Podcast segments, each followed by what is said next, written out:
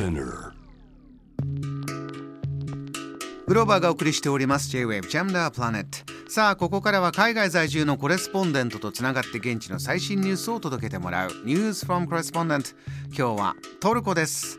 イスタンブールにおよそ4年間在住の人道支援ワーカー YouTuber 片野田義人さんよろしくお願いします.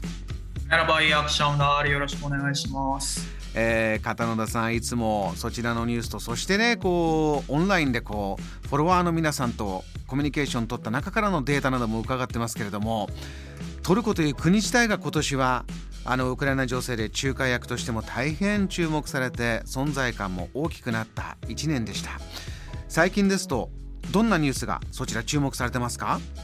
はい。最近注目されたニュースでは、最低賃金の引き上げというのがあります。はい先週木曜日12月22日にエルドアン大統領から発表がありまして、トルコの月額最低賃金が引き上げられることになりました。え今年の7月に続いての最低賃金引き上げなんですが、今月末までは5500リラ、現在のレートで約3万9000円で、来年1月からは8500リラ、約6万円まで上がりまうす。大きな背景は何なんですか？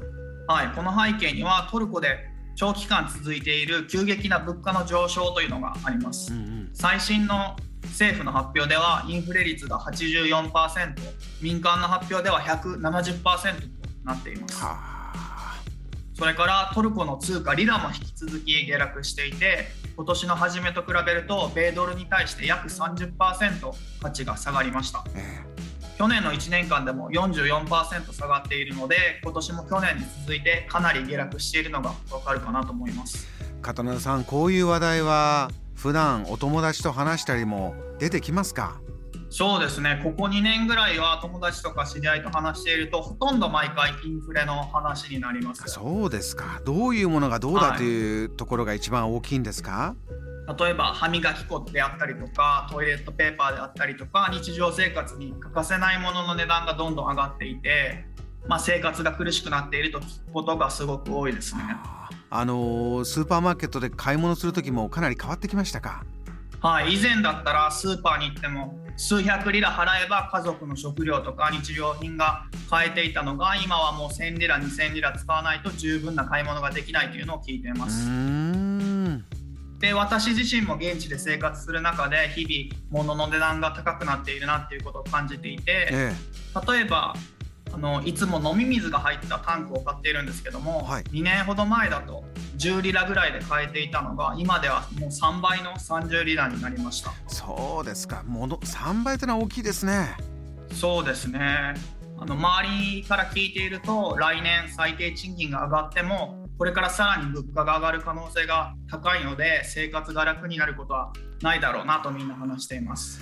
皆さんそういう、まあ、覚悟もしながらの、えーお過ごしになってる。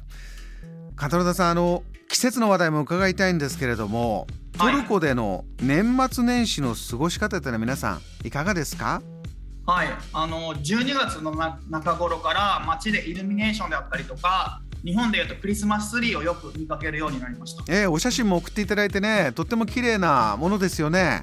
そうなんですよ。ただ基本的にはクリスマスを祝っているわけではなくてあくまで新年のお祝いということでツリーもクリスマスツリーではなくてニューイヤーツリーと呼ばれています。そうなんですね。割とあのトナカイさんとかサンタさんのソリもいますけれどもあれはニューイヤーソリみたいなことなんですか？あれはそうなんです。ニュニューイヤートナカイニューイヤーソリです。ねそういう節目のまあ楽しいお祭りだから参加しようよ。そういうことなんですね。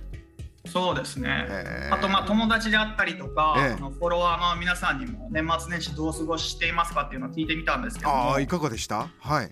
あのトルコで年末年始といえばっていう質問の答えとして PTT という言葉があります。あれ何かあの貿易絡みですか ?PTT 何ですか？あのこれはパジャマスリッパテレビという 全然3つの言葉のパジャマスリッパテレビ。テレビ。はい。はい、まあ、トルコ語の頭文字なんですけど、ええ。まあ、つまり年末年始はパジャマを着てスリッパを履いてテレビを見ながら家で過ごすという人が多い。ね正月ということですか皆さん。そうですね。まあでもえあの外出したりとかコンサートパーティーに行く人たちとかもいますけども、えやっぱり大晦日は家族とか友達と家でお祝いする人が多いみたいです。あの日本ですと「紅白歌合戦」を見てなんでという風物詩ありますがそちらはどうですか？そうですね。あのトルコでもテレビでは毎年各局歌であったりバラエティであったり年末のスペシャル番組を放送しています。うんどんな15年、あはい、15年くらい前まではあのベリーダンスなんかも放送されていたみたいなんですけど最近それはないみたいですね。うんで12時になるときにはカウントダウンもあって花火の打ち上げなんかもあります。はあそうですか。食べるものはいかがですか？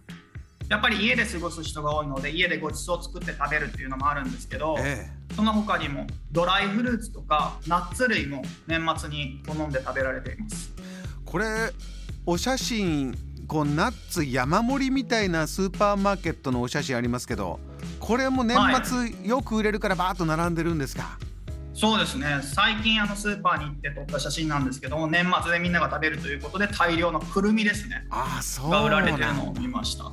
他にもこう街で目につくものどんなものがあります？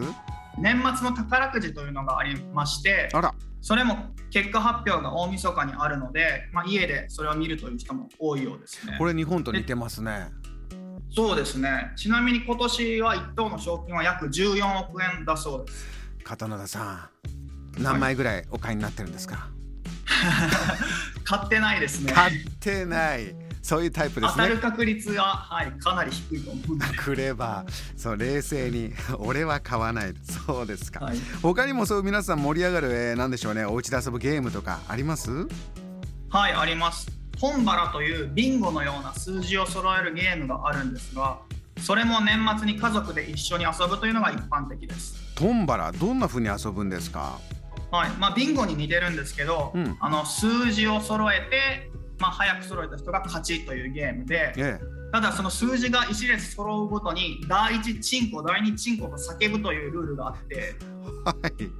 これこれはあのイタリア語の数字の5から来てるそうなんですけど初めて聞いた時はかなり驚きました。あのそうかあのシンコとかあちらあるけど割と発音がしっかりそう,、日本語のそっち寄りなんですね。そうなんですよ。トルコに来たらそういう風な発音になったみたいです。初めて知りました。片野田さんも面食らったというトンバラそうですね。面白いな、他にもこうあこんな風習あるんだ面白いなって感じたものありますか？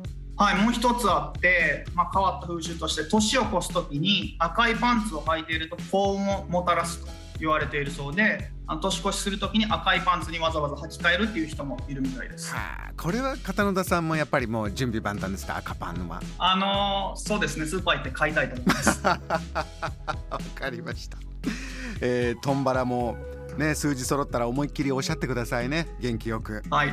叫びたいと思います。わかりました、えー、片野さん今年1年たくさん深いニュース最新ニュース届けていただきました。ありがとうございました。ありがとうございました。来年もよろしくお願いします。良い年末をお過ごしください。はいありがとうございました。良いお年を。